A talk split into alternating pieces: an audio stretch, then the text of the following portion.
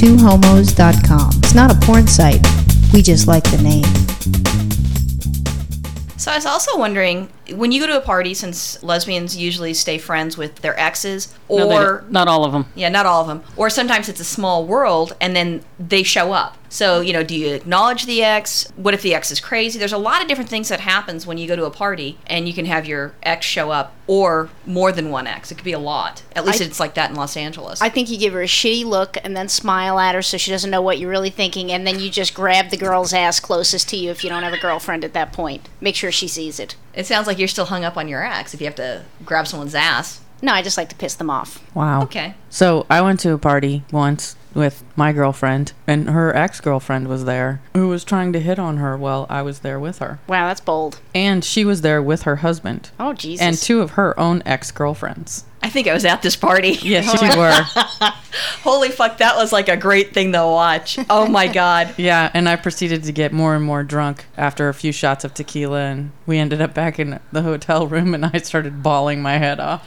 You cried about that? I, I Oh, was really was- hammered. It was ugly. And bless her heart, but she gets to that really drunk point, and then the wheel just completely comes off the cart, and she goes from we're having a great time and everything's good to it's like it's Inconsolable. yeah, yeah. You're you're s- you see the wreck in slow motion, and you know that it's going to happen, and you're trying to yell to the other driver, "Hey, you need to swerve," but it's too late, It's too late. Yeah, Yeah, there you it- go. That's the beauty of alcohol.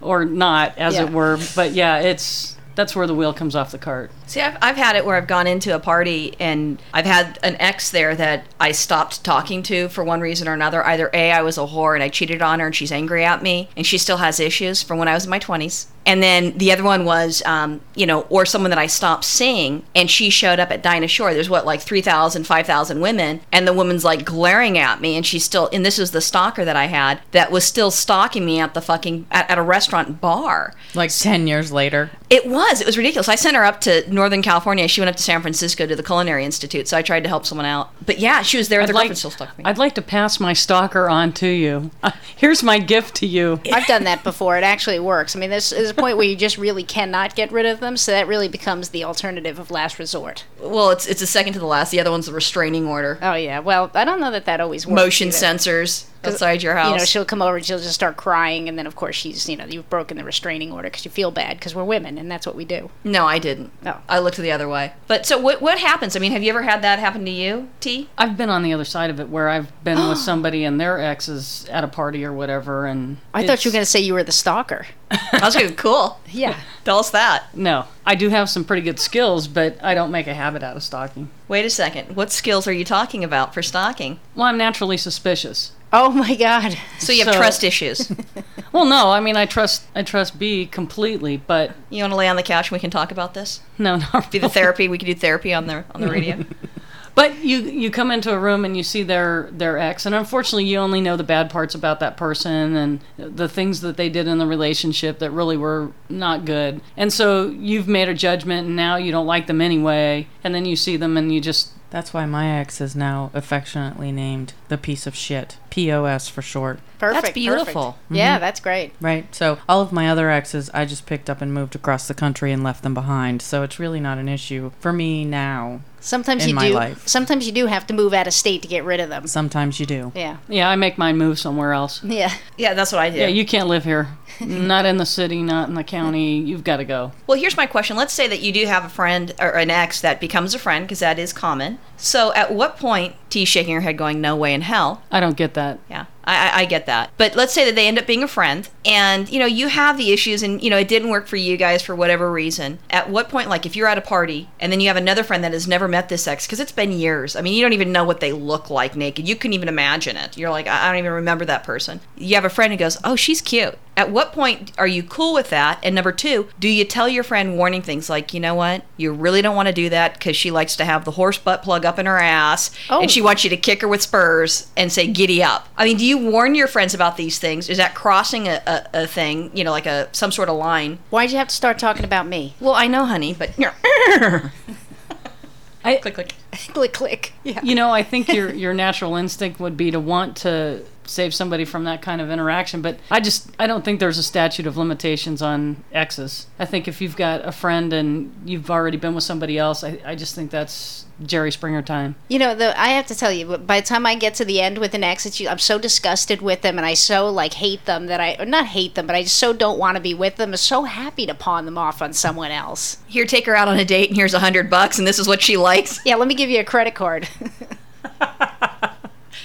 You know, my very first girlfriend ever, she tends to have all of her exes remain in her life and is friends with all of them, but her, all of her exes have never been with each other. So it's not this big incestuous thing. It's just that she likes to be the center with all of her exes around her. It's really creepy, actually. Yeah, and so then, you know, when we all get together once in a while, we'll just sit around and bitch about my friend. you know, that's kind of unusual, though, that this le- lesbian friends don't all sleep together. I mean, that's not very common. I know it is rather odd. That's but it se- peculiar. she she just seems to pick different types of women, and so it's it it's very. She goes into different odd. cliques. I, I don't really understand it myself. I and think, oh, I got it. I know what she does. She whispers to each one of them, that chick has herpes. You know, that's a good one. I like that. She's shitty in bed. You you don't want to go there. you know it's it's weird. So she just she sleeps with different people in our group of friends, and I always made a habit of picking girlfriends outside of my group of friends so that things like that wouldn't happen because it kind of creeped me out. Or as we say, you don't shit where you eat. I can understand that at work because that would I, I I wouldn't choose someone to date someone at work because you know you're not going to be leaving there. Hopefully, you hopefully you like your job and that you're going to be there for a while and then that's where you'd be stuck at. So you don't shit where you eat. But within the gay community, even if it's Los Angeles, if it's San Francisco, if it's New York, it's still kind of still small. You know, it you know you can go to all these major cities and it's still a small group of people where you can go someplace and run into people that you know. Because I've ran into exes accidentally. It sure as hell wasn't planned. Oh yeah, I mean you're always gonna run into exes. That's you know, just I the way used to it have goes. uh, one of my roommates back when I was living in Boston was sleeping with our boss, and we worked at the same place. So my boss was over at the house all the time. Oh. That's wrong. That's awful. and then our bedrooms were attached and the walls were very thin so i Oh. could hear i can hear them screaming together i mean this is my boss and then i got to go to work the next day oh no, you're kidding. And look at her and think, and think yeah mm-hmm See, something like that. It's like, how do you not like get yourself fired by saying something shitty like you heard, like, I "Oh yeah, me. b- oh yeah, baby, ride me like I'm the last horse out of town." well, i'll tell you that wasn't Yeah. that wasn't really the worst part of it the worst part of it was that how do you call in sick to work then if you don't feel like going in one day No, you know what you do is you say, you know, I, I can't come in. My roommate was fucking all night long with this other whore, and it kept me up all night. couldn't I'm do not it. coming in. yeah i know it was it was hard to actually call in and say you know i don't feel well because she knew. she knew she was there I was up all night with a migraine. yeah i should have tried that one I was having nightmares of my boss having sex with my roommate all night. it did get pretty weird. And then I actually got accused by the two of them of like outing them at work. You know, okay, Mm-hmm. well, let's review. Let's see. You spend hours at a time in in you know the boss's office. You don't do any work. You never get written up, and she drops you off a block away from work every morning. Hmm. Hmm. Did I need to say a thing? And anytime anybody walks in, you're under the desk Right. and you're wiping your mouth when you get up. looking for an earring. I think I need an assistant. Sounds like she's a very diligent hard worker. I'm sure she was. I'm Yeah, I'd sure like she to see was. that letter of reference. Yeah. Yeah. Swallows on the first date. Oh. Yikes. All right. Well, so let's let's hope we don't run into any exes anytime soon. well, we're hopefully. gonna tonight, actually. Oh. Not mine.